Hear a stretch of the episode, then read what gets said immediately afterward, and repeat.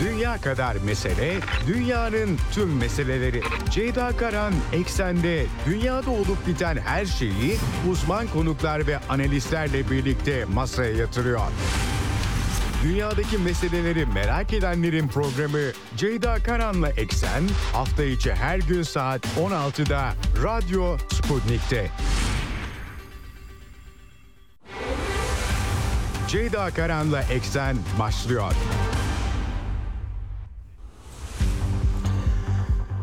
Eksenden merhabalar efendim. Bugün yirmi dört Kasım iki bin yirmi üç, günlerden cuma, bir haftanın daha sonuna geliyoruz. Dünyadan haberleri, değerlendirmeleri aktaracağım önümüzdeki dakikalarda sizlere. Yoğun bir hafta geçti. İsrail-Filistin çatışmasının insani e, görünüşü, görünümü diyelim ve dünyadaki tepkileri sonunda ilk molaya ulaşıldı. Geçici ateşkes, insani mola, pek çok adlandırma yapılıyor ama şunu belirtmek lazım: bu bir ateşkes değil. Sabah saatlerinden itibaren devreye sokulmuş gözüküyor. Detayları aktaracağım. İlk eş aşamada elli İsrailli rehine bırakılacak Hamas ve Filistin örgütler tarafından. Bunun karşılığında bire üç, yüz elli deniliyor.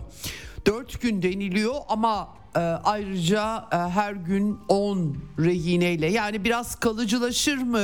Tartışmalar var, pek çok değerlendirme var. Ateşkesin devreye girip girmeyeceği de aslında bu sabaha kadar çok da belirsizdi. Listeler verildi ama tabii e, ihlal edilir mi kaygıları vardı. E, başlamış gözüküyor, yakıt girişi, insani yardım girişi başlamış gözüküyor. Aktaracağım. E, tabii bütün bunların İsrail'deki etkileri. Netanyahu hükümeti kesinlikle rehinelerle ilgili e, Hamas'ı, Hamas'la bir pazarla oturmayacaklarını söylemişlerdi. Dolayısıyla Netanyahu'nun üzerinde baskılar var. Amerika Birleşik Devletleri'nin de rol oynadığı anlaşılıyor. Tabii duruma dair değerlendirmeler İsrail cephesinden, bunları da aktaracağım sizlere ve e, tabii dünyadaki yankıları da aktaracağım bugün. Ateşkes kalıcı olabilir mi? Buradan başka bir şey çıkabilir mi? E, küresel bağlamda hareketlilik olmuştu. B R I C S zirvesi yapıldı. G yirmi bu hafta yine aynı şekilde hep Gazze konuları işlendi buralarda da. Biraz küresel Güney Orta Doğu diplomasına diplomasine daha çok müdahil oldu. Yankılarını aktardım bu hafta size. Ne çıkacak hep birlikte göreceğiz. Tabii işin bir de Ukrayna tarafı var. Ee, Ukrayna'da e, cephelerde e, aslında Ukrayna ordusunun taarruzu başarısız olmuş durumda.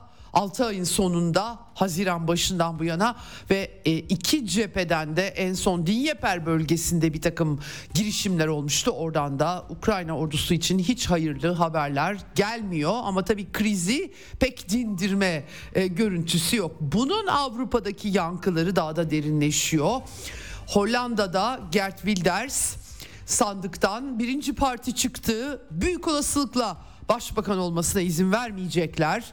Birbirinden hiç farkları olmayan sol, sağ ve merkez partileri ama İslam düşmanlığı ve sağcı, aşırı sağcılıkla, göçmen düşmanlığıyla anılan Wilders tartışmaları var. Avrupa'dan da aktaracağım size. Polonya'dan, Moldova'dan çiftçiler ayaklanmış durumda, nakliyeciler ayaklanmış durumda. Bütün Ukrayna çatışmasının Avrupa'da çok e, önemli etkileri yavaş yavaş görünür oluyor. E, Kolektif Güvenlik Anlaşması Örgütü zirvesi dün yapıldı. Ortak hazırlık, ortak hava sistemi gündeme damgasını e, vuran konular oldu. Bir de tabii Ermenistan meselesi var. Onunla ilgili de notlar var. Size bugün aktarmaya çalışacağım efendim. Evet, e, hemen e, vaktimizi iyi değerlendirelim. E, frekanslarımızı tekrar ederek başlamak istiyorum. Karasal yayın frekanslarımız İstanbul'dan doksan yedi nokta sekiz, Ankara'dan doksan altı nokta iki, İzmir'den doksan bir, Bursa'dan yüz bir nokta dört ve Kocaeli'nden doksan nokta iki. Bunun dışında Sputnik Türkiye'nin web sitesinde hemen yukarıda rahatlıkla canlı yayını dinleyebilirsiniz Türkiye'nin her yerinden. Yine Telegram hesabı Radyo Sputnik. Varsa hesabınız, Radyo Sputnik'e katılmanız, hem canlı yayınları dinlemeniz hem de sonradan arkadaşlarım kayıtları da koyuyorlar. Dünyada ne olmuş, ne bitmiş, kim ne demiş merak ediyorsanız Telegram hesabında Radyo Sputnik'te bizi bulabilirsiniz. Diyelim, başlayalım. Dünya kadar mesele, dünyanın tüm meseleleri. Ceyda Karan Eksen'de dünyada olup biten her şeyi uzman konuklar ve analistlerle birlikte masaya yatırıyor. Dünyadaki meseleleri merak edenlerin programı Ceyda Karan'la Eksen, hafta içi her gün saat on altıda Radyo Sputnik'te.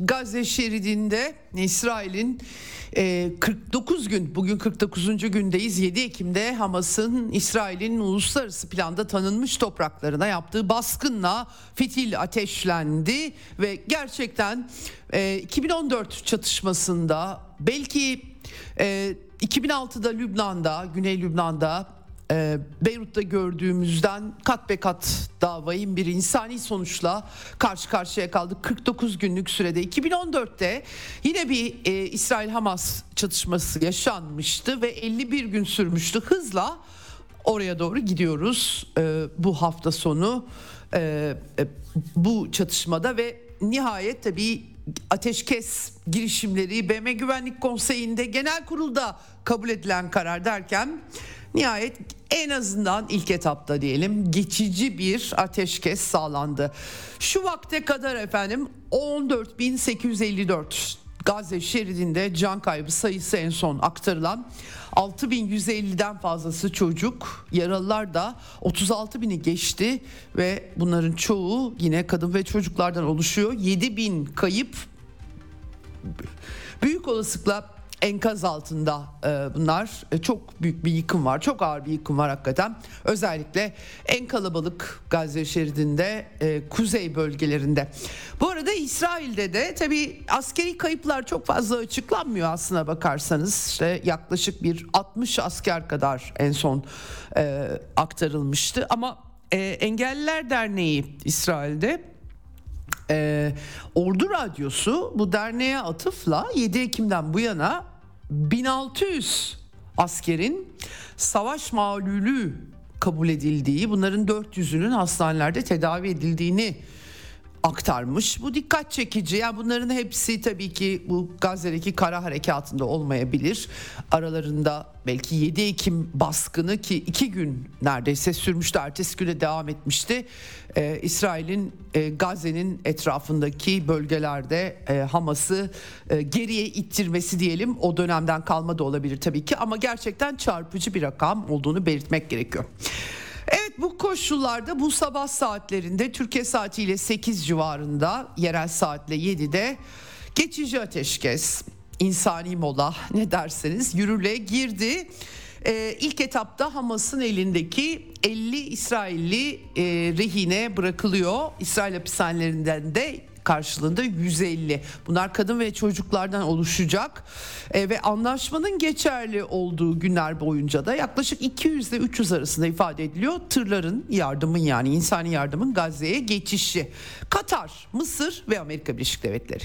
Üç garantörü var bu geçici ateşkesin. Şimdi de görüntüler de gelmeye başladı, sosyal medyaya yansıyor.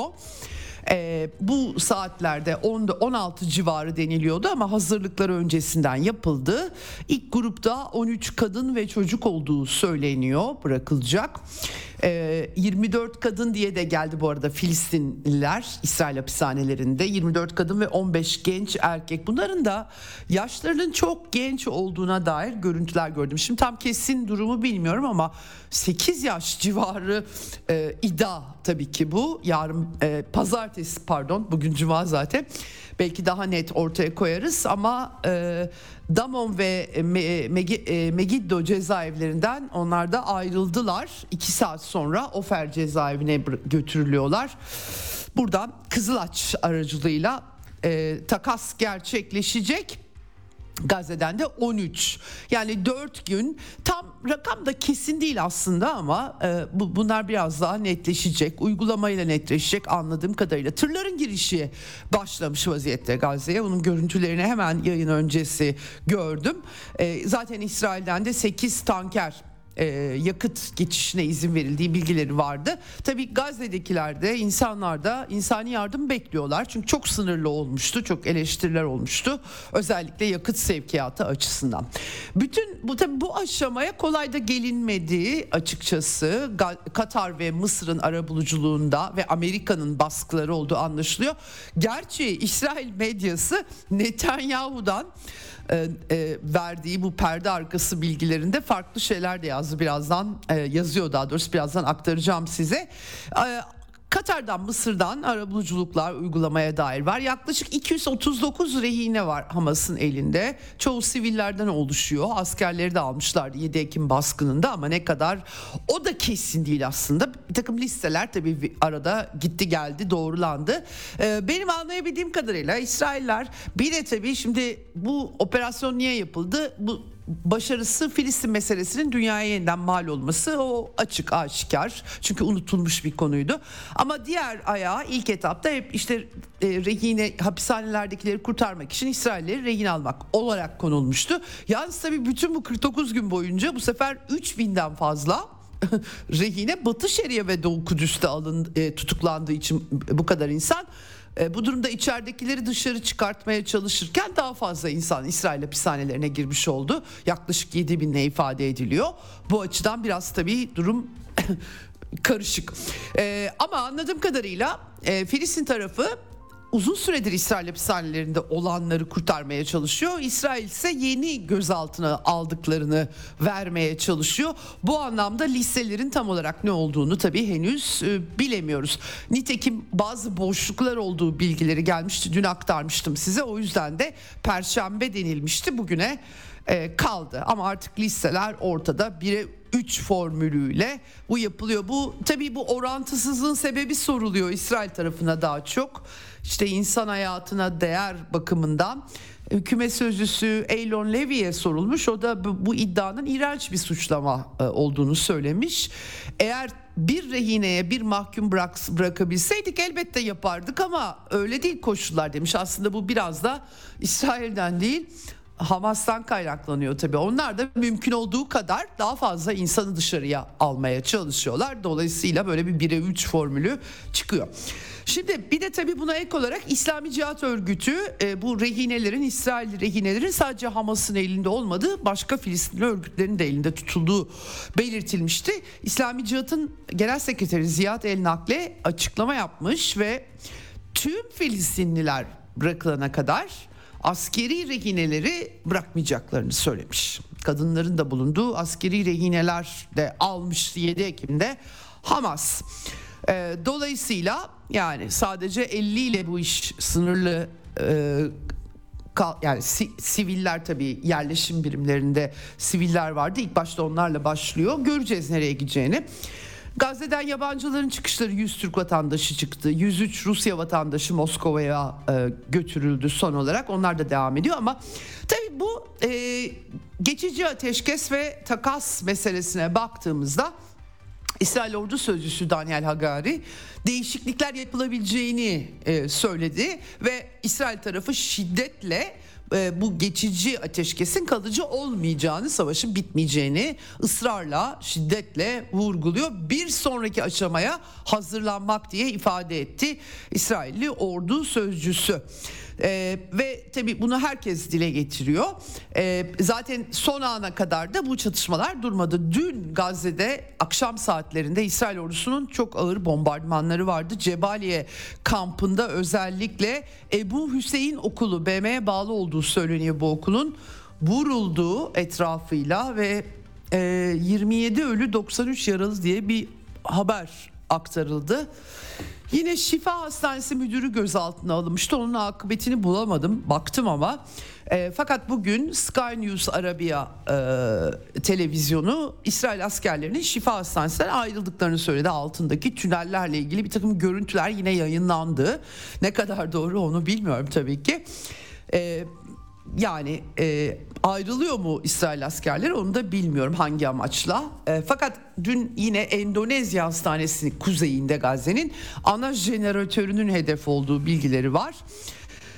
Başka yerlerden de haberler geldi. Tabii Kassam Tugayları da İsrail teçhizatlarını yok etmeye devam ettiklerini videolarla açıkladılar. Bir Hamas donanma komutanı Amar Ebu Celala'nın öldürüldüğünü İsrail duyurdu. Yani son dakikaya kadar bombalamalar, kapışma devam etti. Broşür dağıtıldı. Özellikle e, Gazze'deki sivillere kuzeye dönmeyin sakın. Yani geçici ateşkes e, kuzeye dönmek anlamına gelmiyor diye. Tabii bu başka tartışmalara kapı aralayan bir gelişme baştan beri. Bu konuda bir başka İsrail ordu sözcüsü Arapça e, açıklama yapmış. Savaş bitmedi. İnsani yardım amaçlı bir duraklama. Tehlikeli bir savaş bölgesi orası. Kuzeye hareket etmek yasak diye. Hatta e, buna e, yapan e, bazıları olmuş galiba. yedi kişiyi İsrail askerlerinin vurduğu yolunda bir takım haberlerde e, geldi. Dolayısıyla e, şimdilik ateşkese uyuluyor gibi gözüküyor ama İsrail ordu sözcüsünün dediği gibi e, savaş bitmiş değil. E, Savunma Bakanı Yoav Galant İsrail'in e, nitekim iki ay daha dedi. Yani kırk dokuz gün altmış dokuz e, yani iki bin on dört Gazze Savaşı'nı bu aşacak gibi gözüküyor. Bir askeri üssü ziyareti sırasında askerlere söylemiş, stratejik planlamaları aktardığı söyleniyor. E, baskı olmadan mahkumların bırakılmasının ötesinde farklı önceliklere işaret etmiş ve ilet, yani e, bu bir savaş, başka seçenek yok. E, bin beş yüz kaçırılan ve öldürülen insan olduğu düşünüldüğünde bu örgütü yok edeceğiniz bir durum yaratmalısınız demiş. Ee, yani Hamas'ı çökertme, emir komuta zincirini ortadan kaldırma, en tepedekilerin sahadakileri ortadan kaldırmaya. Hamas'ın liderlerinin çoğu Gazze'de değil tabii yani ama askeri liderliği herhalde kastediyor. Gerçi Mossad'a talimat vermişti Netanyahu. Nerede olursa olsun suikastler anlamına geliyor tabii bu. Şimdi e, böyle diyor tabii İsrail ordusu yetkilileri ama E, ateşkes meselesi hem Netanyahu'yu çok zor durumda bıraktı siyaseten, anketler var geliyor hemen, hem de mesela İsrailli e, yorumcu e, e, Barak'ta e, Ravid mesela e, arka plan yazmış. Biden özel temsilcisini göndermişti, Brett McGurk. Onunla görüşmüş Netanyahu ve ayrılırken koluna yapışmış Netanyahu ve anlaşmaya ihtiyacımız var demiş. Biden'ın Katar emirini araması ve işi bitirmesini talep etmiş Barak Ravid'e göre. Ama tabii rehineler baskısı burada önemli.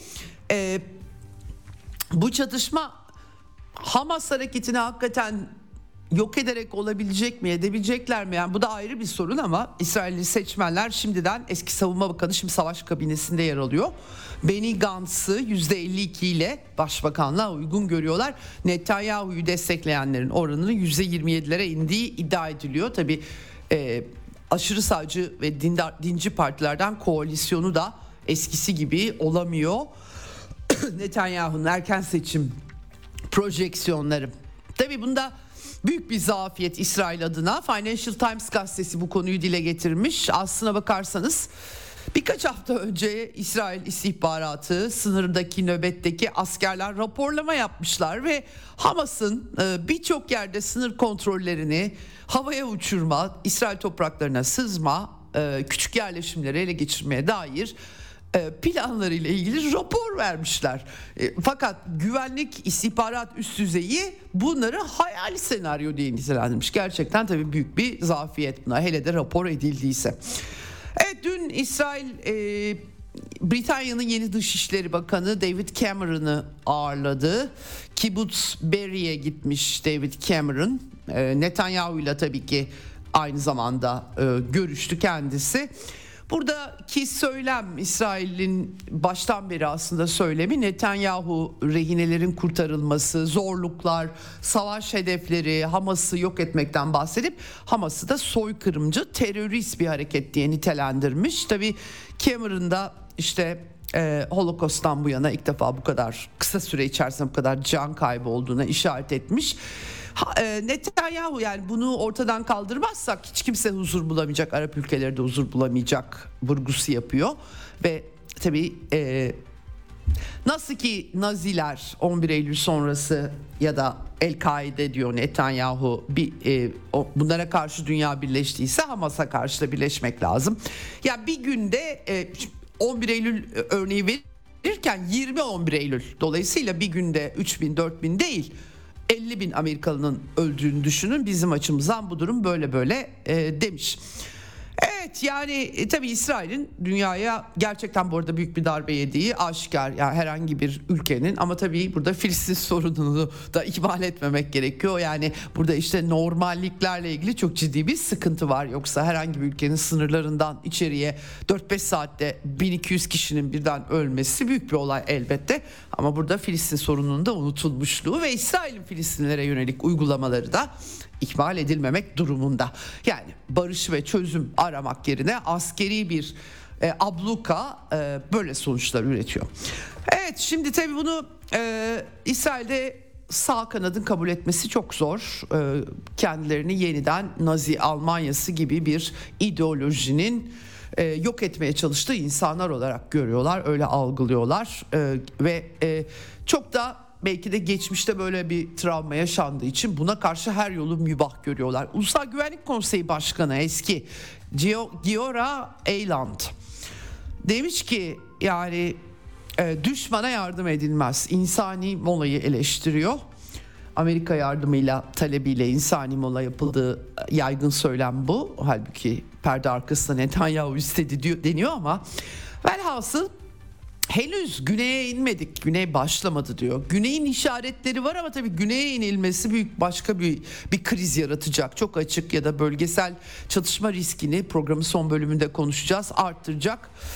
Ee, bakış açısı bu eski Ulusal Güvenlik e, Konseyi Başkanı e, Eyland'ın şu: Gazze'deki yaşlı kadınlar kim? Onlar yedi Ekim katliamını gerçekleştiren Hamas askerlerinin anneleri ve büyükanneleri. Böyle bir durumda e, rehineler varken insani düşüncelerden nasıl bahsedebiliriz? Ama işte o zaman da Hamaslılar da şunu diyecekler: baskın sırasında otobüs duraklarında öldürülen büyükanneler de İsrail askerlerinin anneleri ve büyükanneleri. Yani o zaman hiçbir sınır kalmıyor gerçekten, hep söylüyorum, barbarlığa geliyor. Bir takım kurallar olmak zorunda, yoksa hakikaten barbarlık. Avigdor Lieberman aşırı sağcı, yine e, e, tanınmış İsrailli siyasetçi, o da Azerbaycan e, kanalına konuşmuş. Azerbaycan'da İsrail'le özel ilişkiler var ve kamuoyunda da epey bir destek olduğunu görüyorum, anlıyorum. Ee, Karabağ'da Ermeni teröristlere karşı verilen savaşa çok benziyor diyerek olayı e, aktarmış. Hamas'ı tabii radikal İslamcı ideoloji e, biraz e, ve de Suriye'de oynanan rol pek çok insanın kafasında soru işaretleri de kaçınılmaz olarak yaratıyor. Evet. E, bu arada Amerika'nın eski Ulusal Güvenlik Danışmanı John Bolton, meşhur neokon e, şahin isim, B M'nin on beşinci katından üstte olmasa ne olur diyen, vakti zamanında Irak işgali sırasında. O da kısa süreli ateşkes kötü bir fikir. E, çünkü psikolojik savaş oyunu bu. Hamas üstün gelmiş olacak. Bunu uzatmaya çalışacaklar demiş ve e, fayda sağlayacaklar. İlk aşamada başaramasalar da, dolayısıyla büyük bir zafer emsal olursa teröristler için zafer olur diye şahinliğini konuşturmuş. Tabii Amerika'da hakikaten çok büyük karışıklıklar var. Şükran günü, çok da renkli Amerika'da Şükran günü, Amerika'nın en sevilen bayramı ve geçit törenleri, pek çok etkinlik düzenleniyor ve bunların hepsinde de Filistin bayrakları açanlar gözüküyor. Geniş bir Arap toplumu da artık Amerika'da var ve dolayısıyla e, e, İsrail'in arzu ettiği manzaralar her zaman Amerika'dan çıkamayabiliyor. Evet şimdi bu arada tabii e, B M'de bir rapor sunulmuş efendim. İnsan Hakları Yüksek Komiserliği daha doğrusu bir açıklama yayınlamış ve gerçekten çok dikkat çekici. Gazeteciler, sporcular, öğrencilerle ilgili İsrail'e yönelik her tür eleştirinin e, Holocaust inkarcılığı ve soykırımcılıkla eş tutulmasını eleştirmiş ve bunun çok yaygın olduğunu söylemişler. Hakikaten işlerinden atılan gazeteciler var. Ee, öğrenciler, öğrenci birlikleri, dernekler e, feshedilmesi, bunların kariyerlerini etkileyecek şekilde sicillerine işlenmesi gibi durumlar var ve B M e, e, İnsan Hakları Komisyonu uzmanları bunun böyle olmaması, her ateşkes çağrısının ya da İsrail politikalarını, hükümet politikalarını her eleştirenin teröre destek olmadığı, Yahudi karşıtı olmadığının anımsanması gerektiğini dile getirmiş. Ama bu da büyük bir sorun. E, bazı e, gösterilerde de İsrail'i yok etme teması da işleniyor. Dolayısıyla bu tartışmalarda B M'ye bu şekilde yansımış durumda. İşte bunu ama İsrail yok etmek Yahudileri yok etmek anlamına gelmiyor diye koyuyorlar.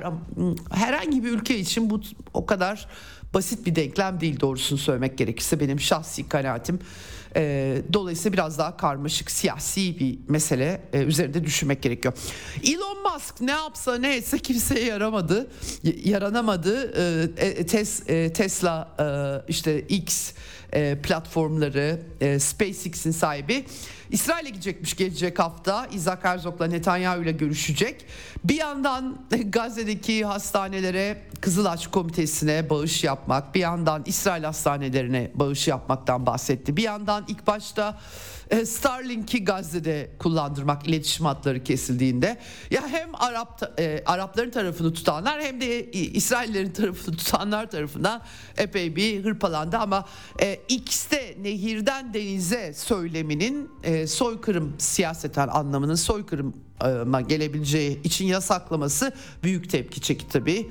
E, dolayısıyla onun da işi çok kolay değil. Serbest kürsü tutmaya çalıştı. Biz liberallerin elindeyken Twitter'ın ne hale döndüğünü de biliyoruz, doğrusunu söylemek gerekirse. Herkese etiketlediler.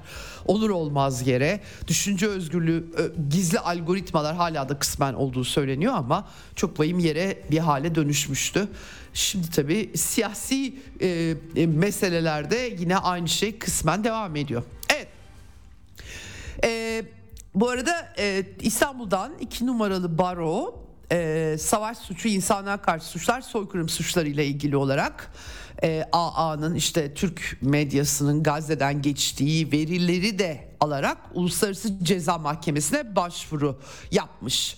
Burada tabii bin dokuz yüz kırk dokuz tarihli Cenevre Sözleşmeleri ek yetmiş yedi tarihli birinci protokol ellinci maddeye atıf var. Nedir bu? Misillemeler yoluyla sivil halka ya da sivillere karşı saldırılar yasaklanıyor. Savaşlarda çok tutturulamıyor, uyulması gereken kurallar bunlar, doğru, ama e, hakikaten e, bu, e, problem yaratıyor. Böyle bir girişim var zaten, e, Cumhurbaşkanı da bu konuda açıklamalar yapmıştı. Efendim şimdi e, Gazze etrafındaki resim şimdilik bu. Başladığı süre geçici ateşkes. Tabii nereye varacak? Önümüzdeki hafta daha net bir isim belki göreceğiz. Fakat bunun bir de bölgesel yansımalarıyla ilgili notlarım olacak. Hizbullah hareketi öncelikle geçici ateşkesi memnuniyetle karşıladığını açıkladı. Ama tabii son ana kadar e, İsrail-Lübnan sınırında gerilim de devam etti. Roketler fırlatıldı. Lübnan'dan İsrail topraklarına sirenlerin çaldığı otuz beş roketten bahsediliyor. E, yine Amerika'nın Orta Doğu'daki üsleri Suriye'de e, Koniko gaz sahası, Deir ez-Zor Doğu bölgelerinde hedef olduğu, çatışmalar olduğu söyleniyor burada aynı zamanda. Ee, bir de tabii Irak'ta Ayn el Esad üssüne ve Erbil havaalanına da saldırılar. El Zafirin isimli bir grup. Farklı gruplar var, bir şekilde İran'la bağlantılı görünüyor.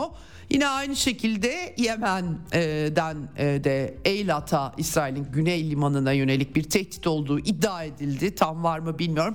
Ee, bu hafta bir de gemi kaçırarak işe yol, e, füzeler fırlatılmıştı. Amerika bir kısmını engellemişti ama o geminin üstünde de Yemen, Yemenler dans ediyorlar. Gemi mürettebatına da iyi davranmışlar anladığım kadarıyla, ama dans görüntüleri gerçekten, videosu ilginçti, komikti yani. Gasp edilen bir ticari geminin üzerinde Yemen dansları yapıyorlar.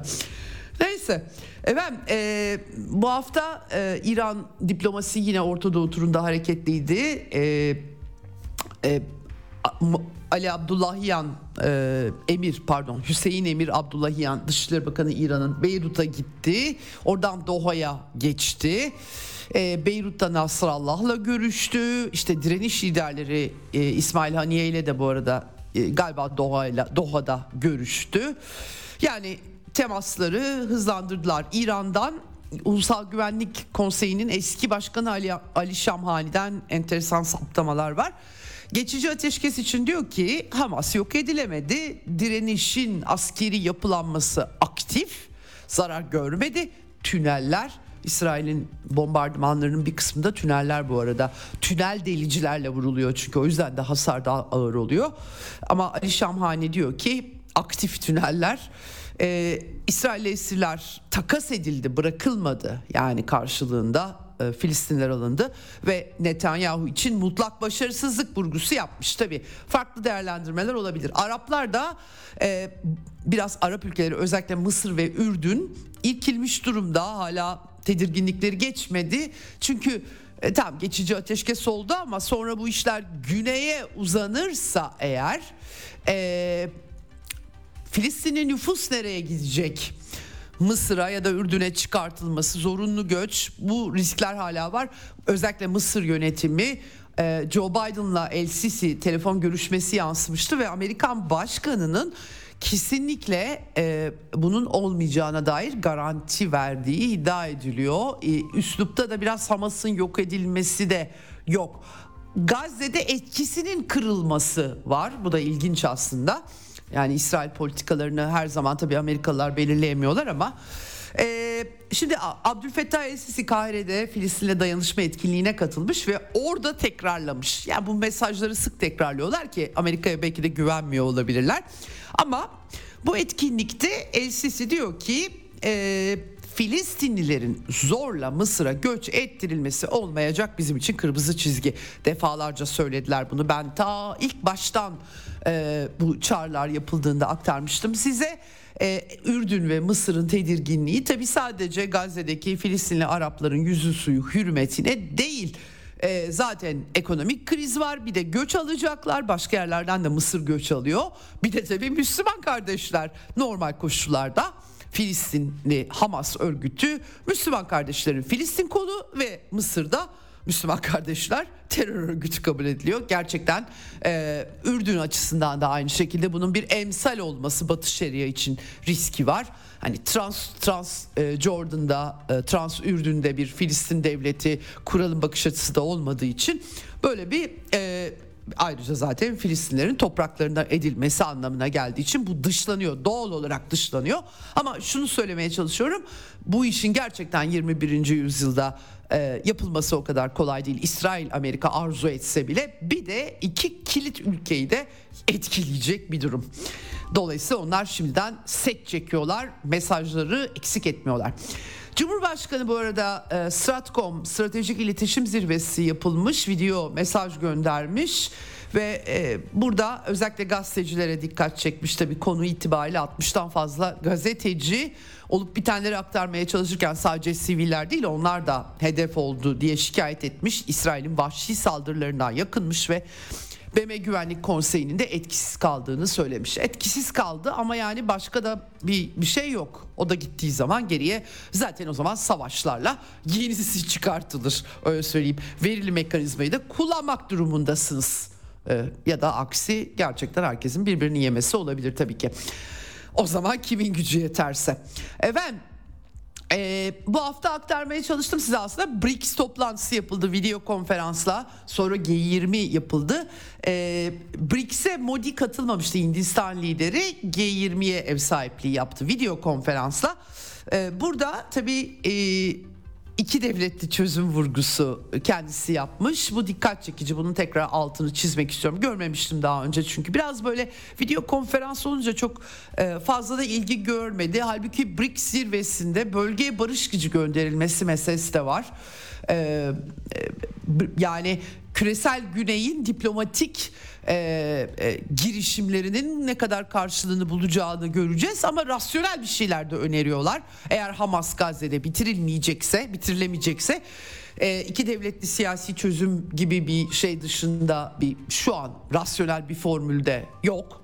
Yani tabii iki taraftan birisi birini yenip yok ederse zaten o savaş oluyor. Onu tercih edenler olabilir. E ama öyle olmayacaksa bir formül bulmak gerekiyor. Dolayısıyla B R I C S'in yani insani yardım, kalıcı ateşkes, sürdürülebilir ateşkes, iki devletli çözüm, müzakerelerin yanı sıra bir de Gazze'ye bir belki Arap gücü, bir barış gücü ya da B M gücü ya da B M şemsiyesi altında Arap gücü, bilmiyorum. Ee, belki böyle formüller e, geliştirilebilir ama daha henüz çok baştayız. Daha bir geçici insani mola var, o kadar, başka bir şey yok ya da geçici ateşkes var. Bu arada küçük bir not olarak Almanya'nın bakışı, Avrupa'nın bakışı manasında e, Bayer Boğa sormuşlar. Gazze'deki acıları bizzat gördüyseniz eğer, yani görmemiş olması imkansız tabii, neden ateşkes çağrısı yapmıyorsunuz diye sormuşlar özetle. Bu acıyı hafifletmek için özellikle şu anda Gazze şeridinde insanlara su ve gıda gibi temel ihtiyaçları sağlamanız gerekiyor. Sadece içgüdüsel olarak e, böyle şeylere başvurmak yardımcı olmaz. Silahların susması gerektiğini söylemek siyasetçilerin işi değildir. Çok enteresan. Siyasetçilerin işi silahların susmasını söylemek değildir. Ne demek? Siyasetçilerin işi savaş yapmak mı? Ben anlamadım doğrusunu söylemek gerekirse. Yani bu Almanya'nın başındaki kadın Dışişleri Bakanı inanılmaz bir kadın. Gerçi Ukrayna çatışmasındaki ağır gafların da kendisini biliyoruz. yüz seksen dereceler, üç yüz altmış dereceler, yüz seksen dereceler yerine filan, savaştayız Rusya ile filan gibi cümleler kurup sonra tam öyle değil filan demeleri. Yani de, diplomat değil kendisi belki ama bu başka bir şey. Yani siyasetçiler tabii ki ülkelerinin barış içerisinde var olması, gelişmesi, kalkınması için diplomasi yapacaklar. Savaş için yapacaklarsa e tabii mesela Hitler Almanya'sında savaş için yapılabilir her şey. Ama bu Almanya'nın Hitler Almanya'sının derslerini çıkarmış bir Almanya olduğu iddia edilmekte. Dolayısıyla Dışişleri Bakanı'nın bu cümleleri çok acayip. Evet. Efendim. Ee, şimdi Ukrayna'ya geçelim hemen buradan. Ee, durum parlak değil, stratejik bir yenilginin eşiğinde olduğunu söylemek mümkün Ukrayna'nın. Artık açıkça kendileri yazıyorlar, çiziyorlar, dile getiriyorlar. Batı medyası da ta- son taarruzla başarısız olunca bunları analizlerine yer veriyor. Aktardım bu hafta içerisinde size. Şimdi daha öne çıkan iki çatışma bölgesi var. Telegram kanallarında benim sağlam bulduğum, başta Slavyangrad olmak üzere. Ee, şimdi e, Avdiivka bir tanesi, Donetsk açısından önemli bir bölge. Dün Okay depremle konuşmuştuk. Orada tren yolu hattının batısındaki Stapoye köyünü Rus güçleri, Rusya güçleri ele geçirmiş durumda. Karşı atakları işe yaramıyor ve biraz da sıkışmışlar. Kuzeyde kok fabrikası, güneyde sanayi bölgesi var. Yine yerleşim alanlarına bir kıskaç harita üzerinde göstermeye çalışırsak şöyle, ortada yerleşim alanlarına kuzeyden güneyden Rusya güçleri yaklaşıyor. Bir de Bahmut Artyomovsk'un aksine Avdiivka'da askerlerin, var olan Ukrayna birliklerinin geri çekecek yeri yok. Çünkü lojistik çıkış hattı da ele geçirilmiş gibi gözüküyor. En azından geri çekilirken ateş altında kalacakları bir durum var. Dolayısıyla öte yandan Zelenski hükümetinin de anladığım kadarıyla orada orayı tutacaksınız diye ısrar ettiği, sembolik bir önem de görüyorlar herhalde. E, bu durumda yani ölüme e, bir nevi terk edilmişlik anlamına geliyor. Diğer yerden, diğer yönden Herson cephesinde de Dnieper bölgesinde Krinki e, önemli. Orada bir köprü başını Ukrayna askerlerini biraz hava koşullarından, işte sis, botlarla çıkıyorlar, küçük adacıklar. Novokahovka barajını patlatmışlardı taarruzun başında, hatırlayalım. Büyük bir ekolojik felakete yol açarak. Velhasıl buradaki Krinki'de e, bir köprü başı tuttukları söyleniyordu ama orada da durumları çok parlak gözükmüyor. Saldırılar savuşturuluyor ve e, giderek e, ağır topçu ateşi, hava saldırısı, e, ge, iddiaya göre gece görüşlü dronlar da devreye sokulmuş. Rusya teknolojisi de bu arada gelişiyor. Dolayısıyla hiç parlak değil. Bir de Ka elli iki helikopterleri var. Özel zırhlı helikopterler, gerçekten Batı istihbaratı bu helikopterlerden de yakınıyormuş, doğrusunu söylemek gerekirse. Bir de cephede giderek kadın askerlerin görüldüğü bilgileri var. Ee, Ukrayna ordusunda insan kaynağı da tükenmiş vaziyette ve e, hakikaten e, Batı silahları, fonları, cephedeki başarısızlıklar, durum parlak değil. E, sallana, sallanan silahlarda pek bir şeye yaramadı. Atakam sistemleri, yani çok kısa süre içerisinde Rusya güçleri, hava savunması, e, e, Ukrayna'ya Batı e, mucizesinde silah verildiyse onları düşürmeyi öğrendi diyebiliriz genel anlamda. Amerikalıların Abrams tankları, bu arada ben aktarmıştım size, transfer edildiği açıklanmıştı. Sonradan açıklanmıştı transfer edildikten sonra. Hep çünkü davulla zurnayla duyuruyorlar Ukrayna'ya, bunları veriyoruz, bunları veriyoruz diye. Dikkat çekiciydi. Ama cepheye konuşlandırılmamış. Yani Abrams'ları öyle tutuyorlar. Şimdi bir tutuldukları depo falan havaya uçarsa o zaman hakikaten daha da vahim bir durum olur. Ee, bir de Leopard tankları, Almanya'nın meşhur e, cephede doğrusu pek iyi bir sınav vermediği için bol bol yakıldı. Ee, e, yani Rusya ordusunun saldırılarında kolaylıkla e, hatta E, ceranyumlar, lansetler, bir de şimdi yanlış söylemeyeyim, askeri uzmanlığım iyi değil, yok edilebildiği için dronlar tarafından leoparlar hakikaten e, itibar kaybetti. Acaba Amerikalılar bizim Abrams'ların, çöllere alışkın çünkü Abrams'lar biliyorsunuz Körfez Savaşı'ydı, yok işte e, Kuveyt'ti, şuydu buydu, oralarda hep boy gösterdiler. Belki de onun için koymuyorlardır, onu bilmiyorum, ama e, durum parlak değil, ekonomik durum da parlak değil. E, Janet Yellen, Amerika'nın Hazine Bakanı, zaten yüzde yüz Ukrayna'nın kendilerine bağımlı olduğunu söylemişti. Yani bağımsız, egemen bir ülke yok. Ekonomik kararları alabilecek bir ülke de yok. Sağlık çalışanları, e, emeklilik ödemeleri, bir takım maaşlar için en son İngilizlerden dört yüz milyon dolar aldıklarına dair bir takım iddialar görüyorum. E, yüz milyon dolarlık bir askeri yardım, bu arada Amerika e, Savunma Bakanı Lloyd Austin bu hafta Kiev'e gitmişti, açıklamıştı. Temas grubu toplantısı da yapıldı ama yani pek işe yaradığı söylenemez. Bu arada Lloyd Austin, bunu atlamışım ben, Çin'i de almış. Eğer Rusya Ukrayna'da başarılı olursa Çin'e e, emsal olacakmış, heveslenecekmiş Hint Pasifik stratejisi. Ya gerçekten inanılır gibi değil bu Amerikalıların e, ağızlarından çıkanları. Yani bu arada yazıyor da basında, biz onlardan öğreniyoruz zaten.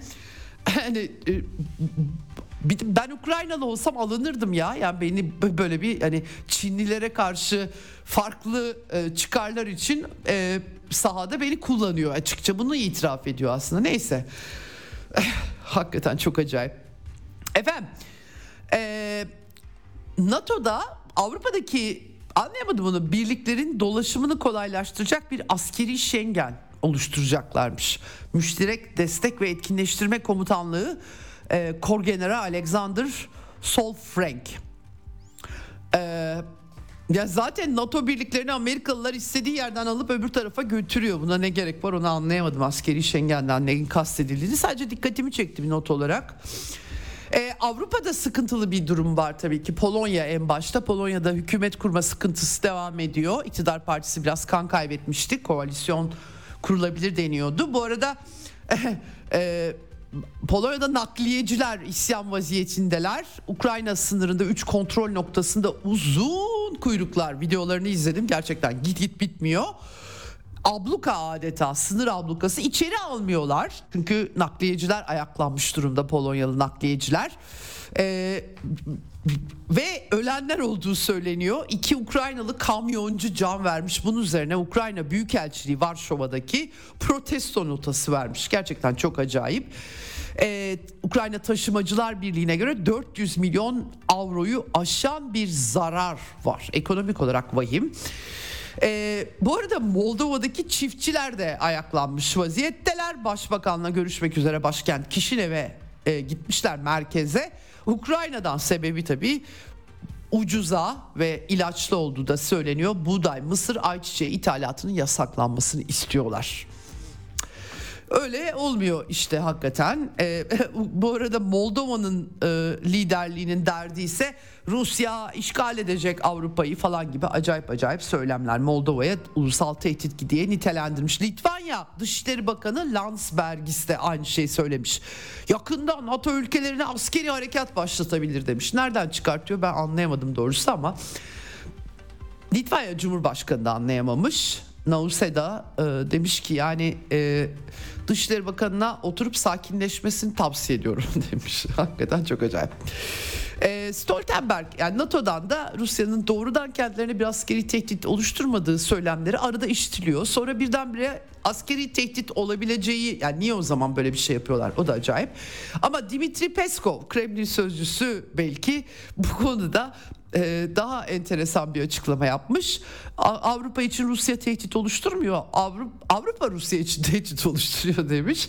Neden? Çünkü Amerika. Amerika'nın kontrolünde bir kıta olarak Avrupa Birliği'nden bahsediyorum. Çünkü askeri gücüyle sınırlarımıza doğru ilerleyen bir NATO var ve bu NATO'nun içerisinde yer alan tohumlar, bu bizim için tehdit oluşturuyor. Biz de yap, yaptıklarımızı yapmak zorunda kalıyoruz. Yani üstümüze gelmeyin diyor. Yani asıl tehdidi, e şimdi tabii çevrelemeye baktığınız zaman doksanlı yıllardan bu yana kim kimin sınırlarına yanaşıyor e, kısmında görüyorsunuz tabii.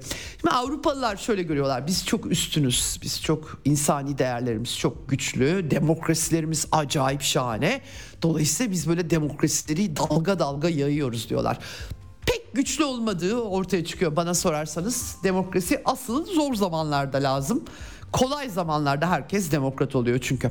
Evet, şimdi bu arada Belarus'ta, Minsk'te Kolektif Güvenlik Anlaşması Örgütü zirvesi yapıldı. Ermenistan Başbakanı Paşinyan katılmadı.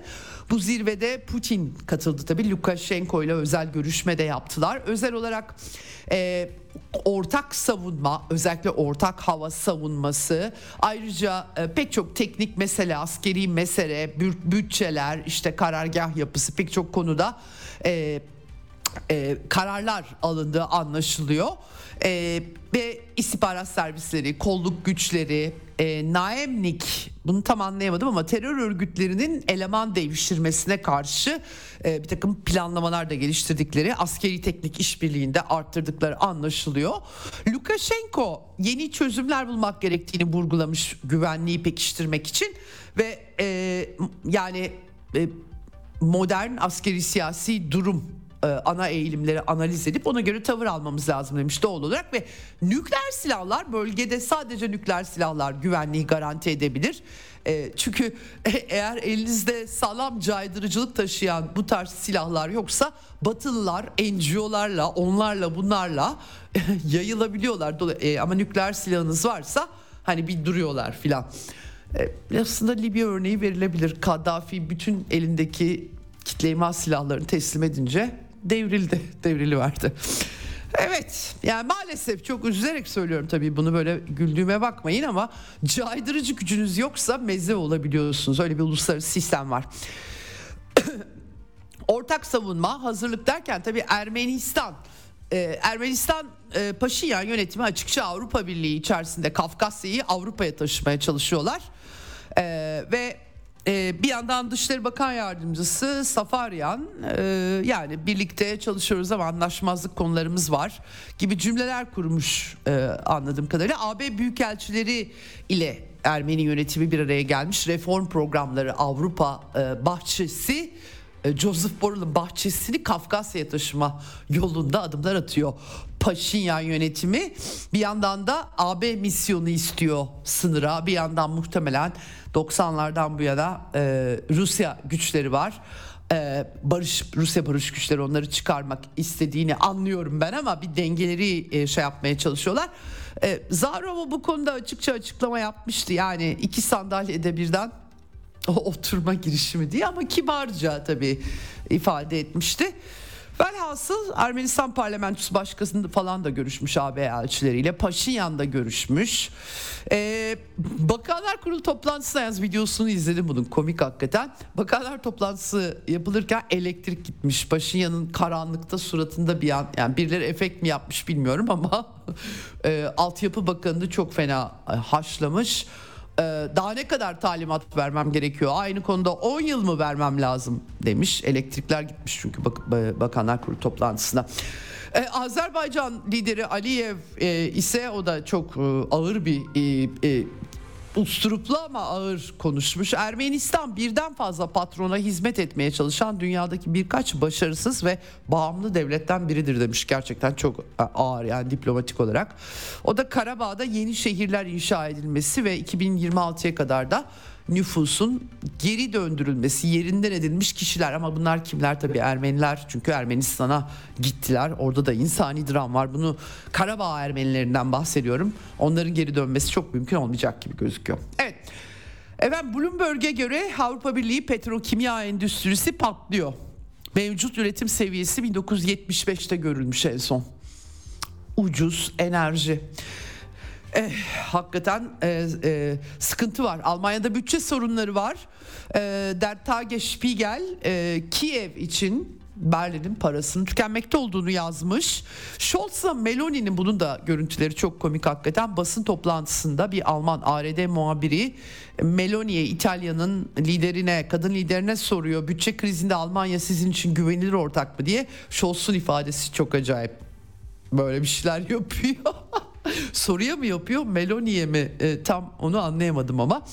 Fakat sorun var tabii Almanya'da, bütçe kısıtlamaları e, var ve e, Amerika para veremediği için Ukrayna'nın e, Ukrayna'ya Almanların para vermesi bekleniyor anladığım kadarıyla. Nereye kadar göreceğiz. Fransa'da liman işçileri emeklilik reformuna karşı grev başlatmışlar. Ticari limanların bir kısmı e, Lorraine'de, Brest'te, Saint-Malo'da E, ablukaya alınmış vaziyette. Toulouse'da çiftçiler vergi ve gübre artışlarını protesto ediyorlar. Bunlar hep işte içinde bulunduğumuz e, uygulanan siyasetlerin sonuçları. İrlanda'da da bir başka durum. Dün Dublin'den inanamadım gözlerime görüntüleri izlerken. Ortalık birbirine girmiş, araçlar yakılmış. Bir e, e, Dublin'in e, bir bölgesinde bir bıçaklama olayı olmuş. Üçü çocuk, beş kişi de yaralanmış üstelik, gerçekten e, acayip bir şey. Polis de hatta askeri birlikleri sevk etmek durumunda kaldıklarına dair görüntüler gördüm. E, aslında belki adli bir şey mi diye baktım ama göçmenlerle alakalı olduğu iddia ediliyor e, bu bıçaklama meselesinin. Bu yüzden de bir sürü insan E, polisle çatışmış. Çok acayipti görüntüler.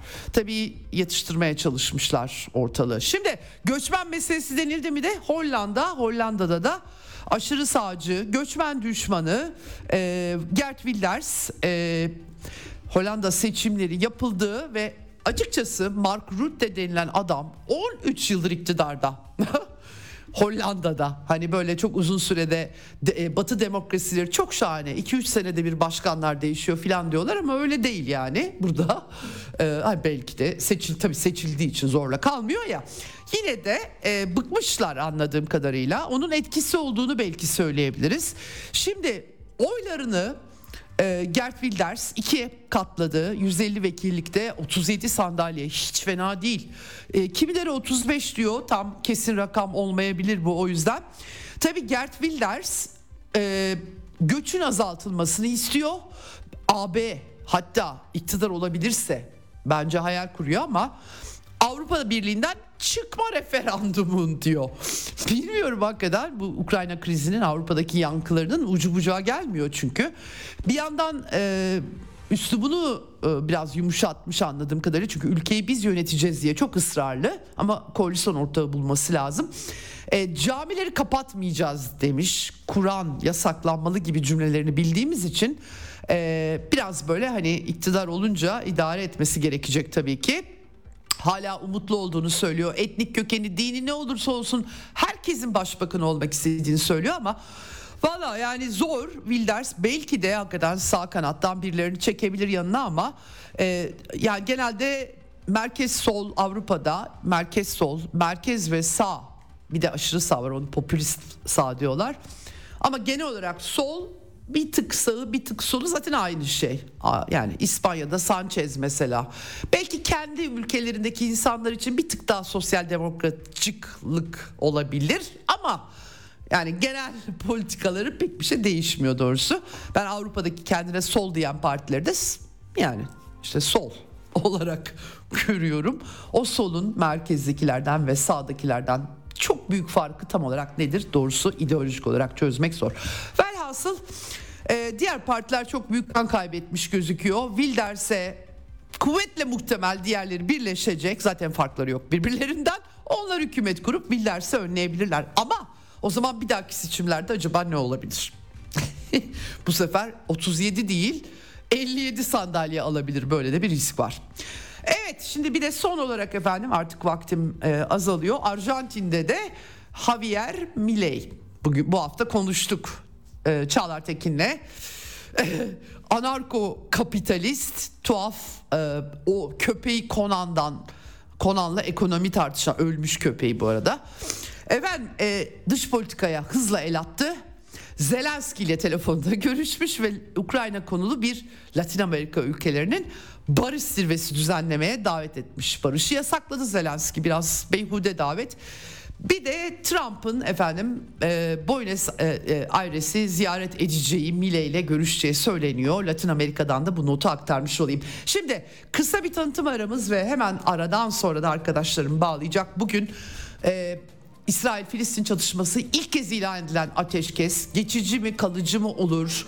Bölgedeki yankılarını Musa Özurlu ile konuşacağız. Bizden ayrılmayın.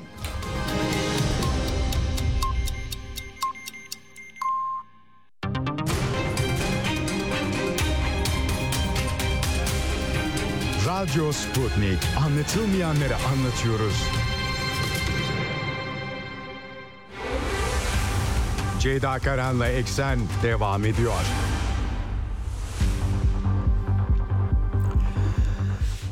Evet.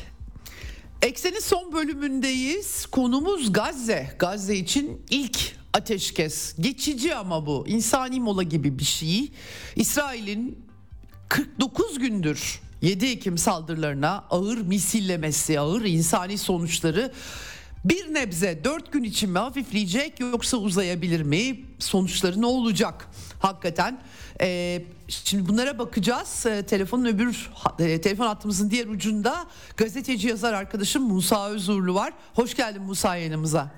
Merhaba Ceyda Karan, iyi yayınlar. Çok teşekkür ediyorum Musa katıldığın için. Ee, şimdi ben artık tabii her gün aktarıyorum olup bitenleri sahadan.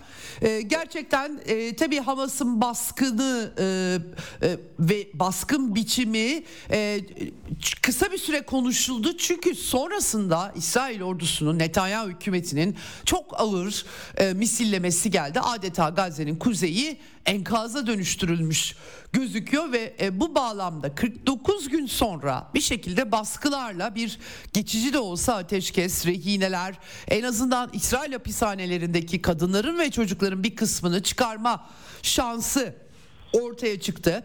E, ama e, buradan çok iyimserliğe de kapılanlar var. E, bu iş kalıcılaştırılabilir diye. Şimdi iki bin on dördü hatırlayacaksın sen de. elli bir gün sürmüştü, hızla artık yaklaşıyoruz. E, Şunu sorarak başlayacağım. iki bin on dördün tekrarı mı yaşarız? Biraz daha uzununu mu? Yoksa e, bu geçici ateşkes yeni bir şeylerin e, şekillenmesinin işareti olabilir mi? Hemen değerlendirmeni almak isterim. Ee, ben e, bu sefer işin e, şartlara bağlı olduğunu düşünüyorum Ceyda. Yani şartlara hı hı. bağlı derken tabii hani bu çok şey oldu, e, soyut oldu farkındayım. E, fakat şöyle bir şey hı hı. var.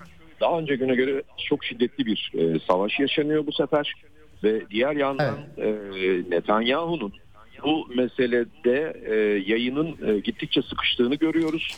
E, dolayısıyla e, bu geçici ateşkesten sonra e, mutlaka e, devam etmek isteyecektir.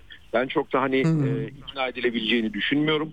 E, şu e, yani kendisinin içerideki pozisyonundan kaynaklanan bir durum aslında bu. E, diğer taraftan tabii Ee, şu ana kadar İsrail ordusu herhangi bir sonuç da alabilmiş değil. Yani Netanyahu'nun hmm. zorlu olmasa da bir sonuç alabilmiş değil. Elbette e, ya on dört binden fazla insan hayatını kaybetmesi e, çok müessif evet. bir şey. E, fakat evet. e, İsrail ordusunun kendi hedefleri açısından baktığımız zaman e, hala e, hiçbir ilerleme söz konusu değil. Bu arada tabii bu e, ateşkesi kabul etmesi de zaten e, Netanyahu'nun hem bir yandan tabii uluslararası bir şey var, bir tepki söz konusu. Hı hı. Hem de e, kendi iç kamuoyunda bir tepki söz konusu. Dolayısıyla bunları dindirmek üzere ve aynı zamanda kendi bu savaş e, planlarını biraz da gözden geçirmek üzere bunları e, istediler. O yüzden ben bunun e, ateşkes sağlansın, karşı tarafa da bir e, şey olsun, yani halka bir nefes aldıralım düşüncesiyle olmadığı e, fikrinden yola çıkarak söylüyorum. Yani bunun çok da uzun evet. e, sürmeyeceğini. Sürmeyeceğini. Peki Muza, şunu soracağım. Peki Hamas açısından, şimdi ben de e, açıkçası mecburen tabii sorguluyoruz. Bunun siyasi, askeri pek çok gerekçesi de var ama ben insani açıdan da şunu sormak istiyorum doğrusu. Şimdi ilk yedi Ekim baskını yapıldığı zaman e, hedeflenen e, her ne ise tam onu da bilemiyoruz. Kendileri yaptılar, kendi başlarına hareket ettiler deniyor çünkü. E, işte e, mümkün olduğu kadar çok rehine alıp geri dönmek ki yaklaşık beş binden fazla İsrail hapishanelerinde Filistinli kadınlar, çocuklar var. Onları kurtarmak diye izah edildi bu. İyi ama kırk dokuz günde daha üç bin kişi daha tutuklandı. E, sayı çıktı yedi bin küsura. E, şimdi tabii bire üç bir takas yapılıyor. E, bu durumda e, tabii ki Filistin meselesi e, ve İsrail'in misi, ağır misillemesi yüzünden bütün dünyada unutulmuşken tekrar gündem oldu ama öte yandan da e, birilerini kurtaracağız diye bir sürü insan daha hapse girdi. Yani buradaki başarı nedir e, Musa? Buradaki başarı, burada başarı yok. Orada başarı yok. Yalnız, hmm. e, hani Filistin halkı açısından e, dediğim gibi yani bu hmm. kadar insan hayatını kaybetmiş olmasına rağmen bu meselenin tekrar hmm. e, gündeme gelmesi var. Fakat Hamas okay. baktığımız hmm. zaman bunun e, bir e, başarı olmadığı ortada. Yani e, bunu hmm. bir şekilde aslında e, hesaplamış e, olmaları gerekiyordu. Eğer hesaplamışlarsa Ee, bu bu kadar kaybı göze almaları kabul edilebilir bir şey değil. Ama yok, eğer bunu hesaplamamışlarsa bu yine kendi açılarından olumlu bir şey değil. Yani e, Hasan Nasrallah'ın yaptığı konuşmayı hatırlayalım. E, dedi ki e, bu tamamen Hamas'ın kararıdır. yüzde yüz Hamas'ın kararıdır ve üstelik Hamas bunu gizli tutarak yaptı. Aslında burada e, Hasan Nasrallah'ın e, söylediği aynı zamanda siz yani bunu kimle konuştunuz? Kime danıştınız? Yani siz neyi bekliyorsunuz? Hangi beklenti içerisinde girdiniz de demek istedi. Sorumluluğu mu almıyor aslında biraz da bu kadar? Tabii, hmm. tabii kesinlikle. Kesinlikle. Yani e, burada mesela hani bir İslami direniş, e, direniş ekseni, anne isim verilirse verilsin. Böyle bir e, hmm. şey var. Bir anlayış var Orta Doğu'da ve özellikle bu, hmm. bu bağlamda yani İsrail-Filistin bağlamında. Dolayısıyla da e, Hamas'ın tek başına böyle bir şeye kalkışmış olması e, tamamen e, kendi, bu sorumluluğu kendisine yüklüyor ve diğer taraftan bu işin işte hani artısı da eksisi de evet kendisine e, yazılabilir ama artısının ne olduğu konusunda şu ana kadar herhangi bir ben ben herhangi bir e, somut bir e, sonuç göremiyorum doğrusu. Dolayısıyla e, Hamas burada e, bir hata yaptı. E, eğer dediğim gibi bunları göze alarak bunu yaptıysa bir hata yaptı. Yok eğer bunları hesaplayamadan bu bu, bu hareket bu şeye saldırıya kalkıştıysa evet hata yaptı. Dolayısıyla evet. e, Hamas açısından e, söylenecek olumlu herhangi bir şey söz konusu değil bence. Diğer taraftan e, insanların şu anda e, bunu hesaplamadan yani Hamas'ın pozisyonunu hesaplamadan İsrail'in de tabii e, bu e, devlet E, terörü olarak nitelendirilen bu e, saldırılarına karşı çıkması tamamen sivillerle ilgili. Hamas'la ilgili değil. Hatta şöyle bir şey var. A- Arap Birliği ve İslam İşbirliği Teşkilatı toplantısında da çıktı ortaya bu. E, dediler ki e, bu şeydeki otuz bir maddelik bildiride e, evet. şeyin Filistin halkının tek ve meşru temsilcisi Filistin Kurtuluş Örgütü'dür dediler. Ha, ben bu bu görüşte değilim elbette. Yani ama şöyle bir şey Hı-hı. var. Arap başkentleri böyle söylüyorlar. Aslında bunu söyleyerek şunu da ortaya koydular. Kendileri de Hamas neden böyle bir şey yaptığını sorguluyorlar. Ve hmm. daha sonrasında da tabii kendilerini bu şeye buna Filistin halkı nedeniyle, siviller nedeniyle girmek zorunda hissettiler ki zaten reflekslerinden anladığımız da şu, bu Hamas başımıza bir bela açtı ve şimdi bundan nasıl kurtulabiliriz? Ya bunu düşünüyorlar aslında bir yandan. Evet, evet. Ee, ya hakikaten çok acayip tabii bu anlamda. Ee, bir yani bir, bir yönüyle de bir yönüyle de tabii şöyle bir şey de söyleniyor. O kadar ağır bir uzun bir işgal var ki tabii e, bu e, ve unutulmuşluk var. Gerçekten bu da önemli. E, buradan o zaman başarı şansını gerçekten iki devletli görüşmeler ya da bir müzakere masası kurulması çıkarsa yani daha doğrusu buradaki başarı e, e, dediğimiz mefhumu müzakere masasına mı bağlamamız gerekiyor? Yani çünkü yani aksi takdirde tabii savaştan bahsetmemiz gerekiyor. Yani savaş savaşıp kazanmaktan bahsetmemiz gerekiyor tabii ki. Onu bir kenara koyduğumuzda e, baş, gerçek başarı bir masa kurulması olabilir mi? Olursa. Olabilir. Olabilir evet. Ben bir masa hmm. kurulacağını düşünüyorum ileride. Yani ama ha. şöyle bir şart var. Şöyle bir şart var bence. Eğer e, İsrail ya da Netanyahu daha özelde bir başarı hikayesi yazarsa kendisine E, bu, bu gerçek olabilir, olmayabilir. Hiç önemli değil. Ama inandırıcı bir e, başarı hikayesi yazarsa evet bunu yapacak. Bir de İsrail'in gerçekten bu sefer e, örneğin diğer diğer örgütlerin hani bırakalım işte hani Hizbullah ve diğer örgütleri, fakat e, Filistin'in Hı. kendi içerisinde, Gazze'nin kendi içerisindeki diğer örgütler de şu anda çok da ortalıkta görünmüyorlar Ceyda. Dolayısıyla bu, bu bile aslında hmm, hmm. şey bir, bir ölçü. Hani Hamas'ın az önceki e, pozisyonunu değerlendirebilmek bakımından ve dikkat edecek olursak İsrail örneğin şunu söylemiyor. Ben işte bütün oradaki silahlı örgütleri yok edene kadar devam edeceğim demiyor. Hamas'ı yok edene kadar devam edeceğim. Ha, bu sefer hmm, gerçekten hmm. Hamas'la ilgili olarak İsrail e, bir kararlılık içerisinde ve eğer bu konuda e, hani şu ana kadar bir etkili bir şey sağlayabilmiş değiller, bir saldırı yapabilmiş değiller. E, o nedenle diyorum hmm. ki e, gerçek olmayabilir, olabilir. Ama bir başarı hikayesi yazarsa Netanyahu, ileride Hamas'ı özellikle zapt edebileceği bir e, anlaşmayla ilgili olarak masaya oturabilir. E, bu ama hmm. şu, şu ana kadar İsrail'in e, Gazze şeridindeki kazanımlarından geri adım atacağı anlamına gelmez. Dolayısıyla Filistinler biraz daha bir şeyleri kaybetmiş olarak masaya e, otururlar e, ve bu, bu durum bundan sonra bu şekilde devam eder. E, bu nedenle bir şey olabilir. Evet, bir bir masa olabilir ama bu İsrail'in lehine olacak bir masa olacak, öyle görünüyor.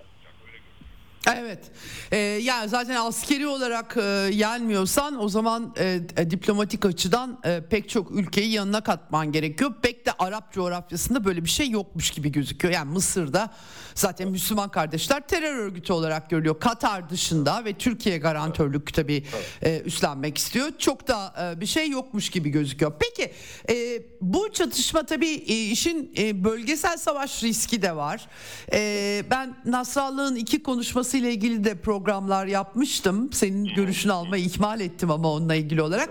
Şimdi bir yandan bu ateşkes dediğimiz geçici ateşkes ya da insani moladan hemen sonra artık dört gün mü olur on güne mi uzar onu bilmiyoruz ama güney hattına da İsrail'in var açıkça böyle açıklamalar. E, güney hattına gittiği zaman e, siviller güney hattına girdiler ve e, zorunlu göçe basbayağı bildiğimiz nakba. İkinci nakba. Evet. Şimdi böyle riskler var ve e, kuzeyde de direniş ekseni Gazze Savaşı'nın e, yayılması, yani savaşın durması e, kartı çıkarttı. E, güneye hakikaten hamle yaparsa İsrail, e, Hizbullah çok da istemese bile bir çatışmaya girebilir mi? Nedir buradaki e, direniş ekseninin Hizbullah kanadı daha akıllıca hareket ediyor gibi sanki ya da kesinlikle maceracı değil gibi, e, bilemiyorum katılır mısın? Ama ne bekleyebiliriz bundan sonrası için? Yani benim tahminim, bölgesel. E, benim tahminim e, Hizbullah'ın e, şeyi e, du, durumu e, ölçerek ve İsrail'in e, durumuna göre e, ha, hareket edeceği. Yani e, hmm. İsrail eğer saldırılarını doğrudan ve net bir biçimde e, yaparsa Lübnan'a yönelik olarak Hizbullah tereddüt etmeden buna cevap verecektir. Yani Amerika Birleşik hmm. Devletleri'nin vesairenin orada olması Hizbullah açısından bir ölçüt değil. Çünkü hmm. e, oradaki yerel dinamikler çok daha farklı e, çalışıyor. Ee, ve e, Amerika Birleşik Devletleri'nin hani böyle bir şeye müdahale etmesi farklı bir takım yerlere doğru götürebilir meseleyi. O yüzden ben hani orada caydırıcı olarak e, durduğunu zannediyorum. Diğer taraftan gerçekten de Amerikalılarla İranlılar arasında e, bazı diyaloglar olduğu yönde hani bir takım haberler vardı ve e, daha e, bu meselenin e, büyüme, büyümemesi e, konusunda herkesin anlaşarak değil elbette ama mutabık olduğunu hmm. zannediyorum. Ki Hizbullah da buna dikkat ediyor. Çünkü Hizbullah hmm, şöyle hmm. bir durum var. Şimdi evet aralarında bir takım çatışmalar var. Atışlar yapılıyor. Ama hala resmi olarak bir savaş ilan edilmiş değil. Ve bu savaşı ilk olarak e, ilan eden, savaşı başlatacak olan tetiği çeken taraf kesinlikle e, şey taraf olacak. Sorumlu taraf olacak. Suçlu taraf olacak. O yüzden mesela hmm. Hizbullah bunu yapmak istemiyor. Ve Hizbullah hmm. bir taraftan da aslında... Ee, burada hani bu savaşın bütün işte hani yayılmasının bütün Orta Doğu için, Lübnan için e, çok büyük bir zararlar getireceğini de bildiği için e, sorumlu davranıyor. Evet. Akıllıca davranıyor. Mesela Hasan Nasrallah'ın ilk konuşmasında herkes çok şey bekledi. İşte savaş ilan edildi vesaire bir takım cümleler bekledi. Ama hayır dedi, yani biz biz bizden bunu bekliyorsunuz ama değil. Diğer taraftan bizim savaşmadığımızı söylüyorsunuz. Hayır, biz savaşıyoruz ama bunu da şu anlamda söyledi. İsrail saldırdıkça biz karşılık veriyoruz anlamında söyledi. Yani Hı hı. doğrudan işte Hizbullah'ın mesela İsrail ordusuna yönelik bir takım daha çok işte iletişim veya işte küçük hani bir takım işte askeri toplanmalarla ilgili saldırıları var. Öyle Lübnan şeye yönelik, İsrail topraklarına yönelik Hizbullah'ın topyekün bir saldırısı da olmadı. O yüzden de şu, şu çok net görünüyor. Hasan Nasrallah da aslında E, Hamas'ın bu e, yaptıklarıyla ilgili olarak, böyle bir savaşı başlatmasıyla ilgili olarak e, Hamas'la aynı fikirde değil, belli yani, bu çok görünüyor. E, ha bu burada işte Hamas'ın e, işte e, yani yaptığının işte etik olup olmadığı falan ayrı bir tartışma konusu. Ama ne olursa olsun böyle bir başlattı. Ve dolayısıyla da e, hiç bunlar yaşanmasaydı da, yani Hamas'ın tartışmalı bir takım e, icraatları yaşanmasaydı da e, ben Hasan Nasrallah'ın veya Hizbullah'ın, e, Hamas'ın derhal burada e, yanında yer almayacağını düşünüyorum. O veya bir şekilde, çünkü e, şunun farkındalar. Her şey, yani Orta Doğu'da durum çok hassas. Dolayısıyla herkesin hassas davranması gerekiyor. Kimsenin kendi başına hareket etmemesi gerekiyor. Bir strateji doğrultusunda hareket etmesi gerekiyor. Fakat e, Hamas bunun dışına çıktı. Ve e, Hasan Nasrallah da bu topa girmedi, deyim yerindeyse. Hmm. Peki Musa, Suriye'yi de soracağım sana, çünkü yani hep tokadı yiyen karambolde Suriye oluyor. Bu arada da Hamas e, Suriye'deki çıkartılan, zorla çıkartılan bu savaşta hep beraber takip ettik. E, Hamas üstelik bir de rejim değişikliği tarafındaydı. Sonra işte yok özür dilendi, affedildi, evet, affedilmedi evet. falan. E, evet. Şimdi tabii e, Suriye'den sessiz, derinden bir tavır alıyor. Bir yandan Filistin davasını destekliyor ama Hamas konusunda çok da heyecanlı gözükmüyor. Ne dersin Suriye'nin? Bu arada Esad'ın e, zirvede yaptığı konuşma da çok dikkat çekiciydi. Dolayısıyla Suriye'nin pozisyonunu burada nasıl okumamız gerekiyor sence? Suriye bu bu bu meseleye her zaman için ilkesel yaklaştı. Yani e, burada işte bir takım e, örgütlerin desteklenmesi konjonktürel olarak e, ne bileyim yani İsrail'e karşı elinde bir kart olarak da evet değerlendirilebilir. Ama şöyle bir şey var, gerçekten de Suriye'nin Filistin halkı e, lehine bu meselelerde e, rol aldığını gördük tarihi boyunca. Dolayısıyla şu anda Esad'ın e, pozisyonu da bu, Esad'ın anlattıkları da bu ve Esad'ın aynı zamanda bütün eleştirileri geçmişte de Arap ülkelerinin ya da Arap birliklerinin e, hangi platformda olursa olsun İsrail'e karşı etkili bir politika yürütememesi e, üzerine. E, dolayısıyla burada hı hı. biz e, Esad'ın duruşunun değişmediğini görüyoruz. Ha şu anda Suriye yaşadığı şartlardan dolayı e, bu bu meselede e, pasif ve tam da senin söylediğin gibi hani e, fırsat bu fırsat herkes hani Suriye'ye yükleniyor. İsrail mesela falan sürdürüyor. Gerçekten evet. eğer Hamas da dahil bir takım örgütlerin ihaneti olmasaydı bu emperyalist savaşta e, Suriye bu kadar zayıflamayacaktı. Yani e, mesela e, Suriye'deki İslami Cihat e, Hamas'la aynı pozisyonu almadı. E, ya da Filistin Halk Kurtuluş Cephesi zaten hani e, bir, bir sosyalist örgüt olarak zaten hiçbir zaman için böyle bir şey yapmaz.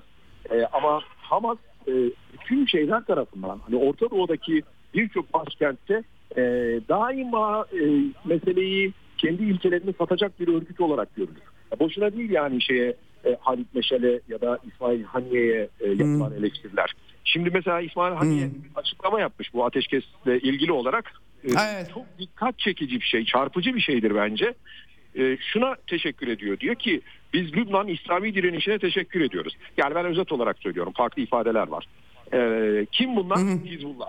Yemen e, direnişine Hı. teşekkür ediyoruz. Kim bunlar? Husiler. Evet. Irak direnişine teşekkür evet. ediyoruz. Kim bunlar? Şiiler.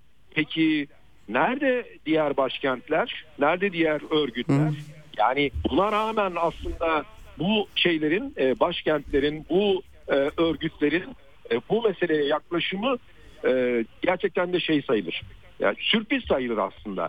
Fakat bunu ha, şey için yapıyorlar, Hamas için yapmıyorlar. Bunu Filistin halkı için yapıyorlar ve dolayısıyla Suriye'de aynı şekilde bu direniş ekseni içerisinde yer alan önemli halkalardan birisi olarak e, politikasını bunun üzerinden yürütüyor.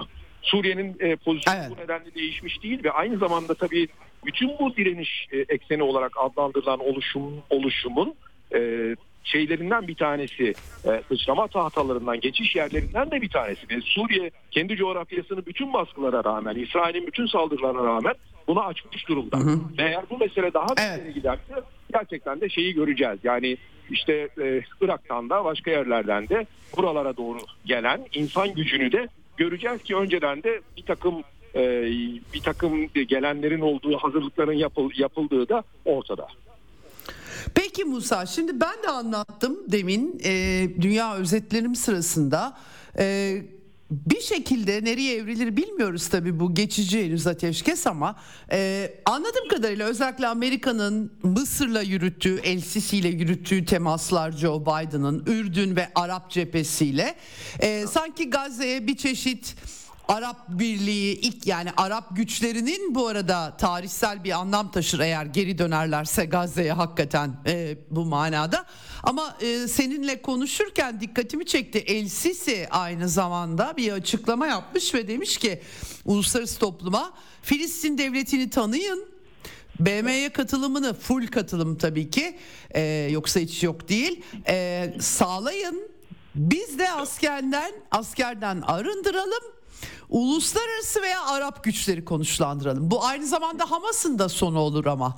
Ee, enteresan değil mi bu? Ee, yani Hamas neden bunu yaptı sorusuna bundan bir yıl sonra ne yanıt vereceğimizi ben bilemiyorum da, yedi Ekim bağlamında arkasından gelen silsileler çok acayip. Ya Filistinlilerin sürülmesi topyekün ya da Arapların Gazze'ye dönmesi gibi bir kavşak. Ne dersin? Nasıl yorumlamak lazım El Sisi'nin bu çağrısını? Evet, yani Arap başkentleri artık gerçekten bu meseleden e, bıkmış durumda Ceyda. Yani hmm, e, hmm. uzun yıllardır zaten bir ilgisizlik söz konusuydu. Eğer şu anda bu son işte elli gündür yaşanan süreç olmasaydı tekrar gündeme gelmeyecekti zaten bu mesele. Ha bu hmm. şey değil. Yani Filistinlerin yavaş yavaş İsrail'in günübirlik hani devam eden saldırıları, baskısı vesairesini elbette bitirmeyecekti. Ee, ve hı hı. ya Filistinler kaybetmeye e, devam edeceklerdi. Hem hayatlarını, hem topraklarını, hem evlerini. Evet. E, fakat bir yandan artık bir çaresizlik e, söz konusu. Bir yandan da e, Filistin halkının lehine bundan sonra işte Hamas gibi e, örgütlerin herhangi bir şekilde böyle çılgınlıklar yapmaması için de bir şey olarak görüyorlar, bir formül olarak görüyorlar bunu. Ama bu şimdi çıkmış hmm. mesela şey olabilir. Yani tamam, bir işte Filistin devletini tanıyın ki biz de hani resmi olarak veya işte uluslararası ilişkiler içerisinde karşımızda bir devlet muhatabı olduğu için biz de ona göre bir şey yapalım, bir düzenleme yapalım orada. Yani bu, bu, bu aslında şeye bakacak olursak diğer Arap ülkelerinin nezdinde kabul görebilecek bir formül. Hatta ben bunun e, diğer Arap başkentleriyle istişare olmadan e, yapılmadığı ya, yapıldığını düşünüyorum, evet. Yani bu açıklamasının. Evet.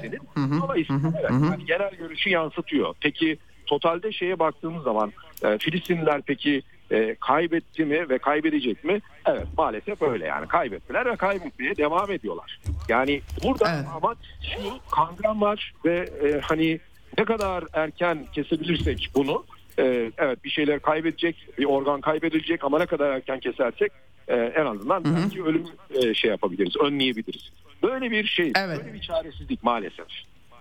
Evet. Peki Musa, çok fazla vaktim kalmadı. Bir de çok kısa Türkiye'yi de soracağım size. Tabii Cumhurbaşkanı son dönemde eleştirilerinin dozunu da arttırmış vaziyette. Özellikle savaş suçu meselesi, atom atom silahı, belirsizlik politikası, İsrail'in hakikaten önemli vurucu şeyler de söylüyor. Ama evet. Aksiyon olarak baktığımız zaman biraz şey kalıyor. Arap coğrafyası nasıl algılıyor Türkiye'yi burada? Yani retorikten mi bakıyorlar artık, yoksa e, yani hangisi doğru ya da senin izlenimin olarak soruyorum, tabii kesin bilmek zor ama genel anlamda. Ceyda, şu ana kadar e, herhangi bir e, Türkiye'nin etkili bir adımı olmadı. E, diğer taraftan hı hı. diğer Arap başkentlerinin oldu mu? Hayır, onların da olmadı. E, dolayısıyla evet. Mesela Arap işte basınına baktığımız zaman, işte yapılan eleştirilere baktığımız zaman e, bu çok sıklıkla vurgulanıyor. Yani e, etkisiz kalındığı vurgulanıyor. Çünkü sonuçta e, pratiğe baktığımız zaman insanlar ölmeye devam ediyorlar. Bombalar yağmaya evet. devam ediyor. E, ve bunun önüne de geçebilmiş değiller. E, bunun da sebebi e, aksiyon almamaları, herhangi bir şekilde söylemle yetinmeleri. Aynı eleştiriler elbette e, Türkiye için de geçerli, e, Cumhurbaşkanı Erdoğan için de geçerli.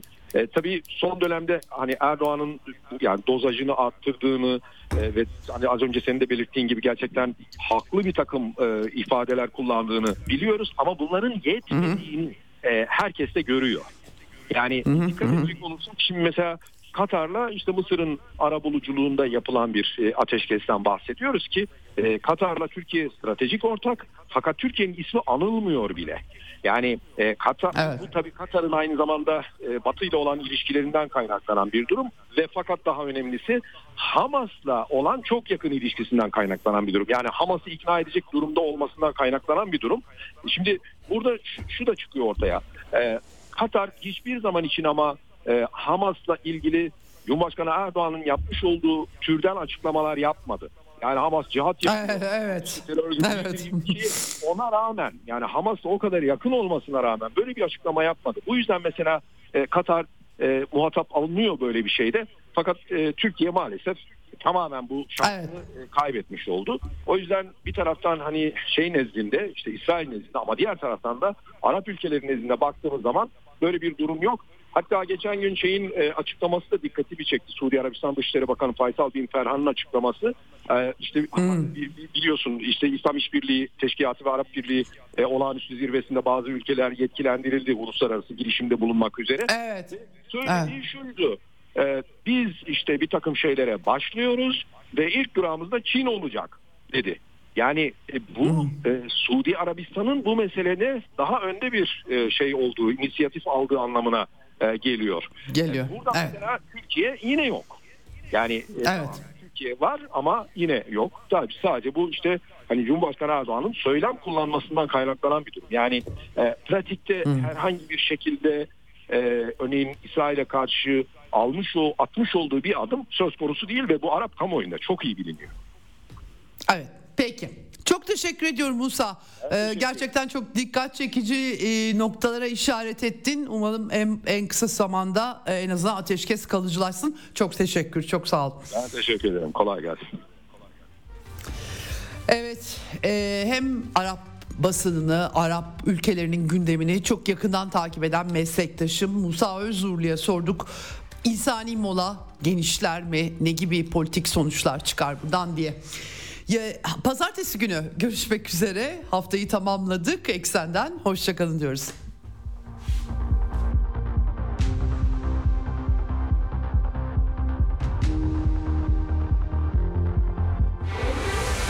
Ceyda Karan'la Eksen sona erdi. Dünya kadar mesele, dünyanın tüm meseleleri. Ceyda Karan, Eksen'de dünyada olup biten her şeyi uzman konuklar ve analistlerle birlikte masaya yatırıyor. Dünyadaki meseleleri merak edenlerin programı Ceyda Karan'la Eksen, hafta içi her gün saat on altıda Radyo Sputnik'te.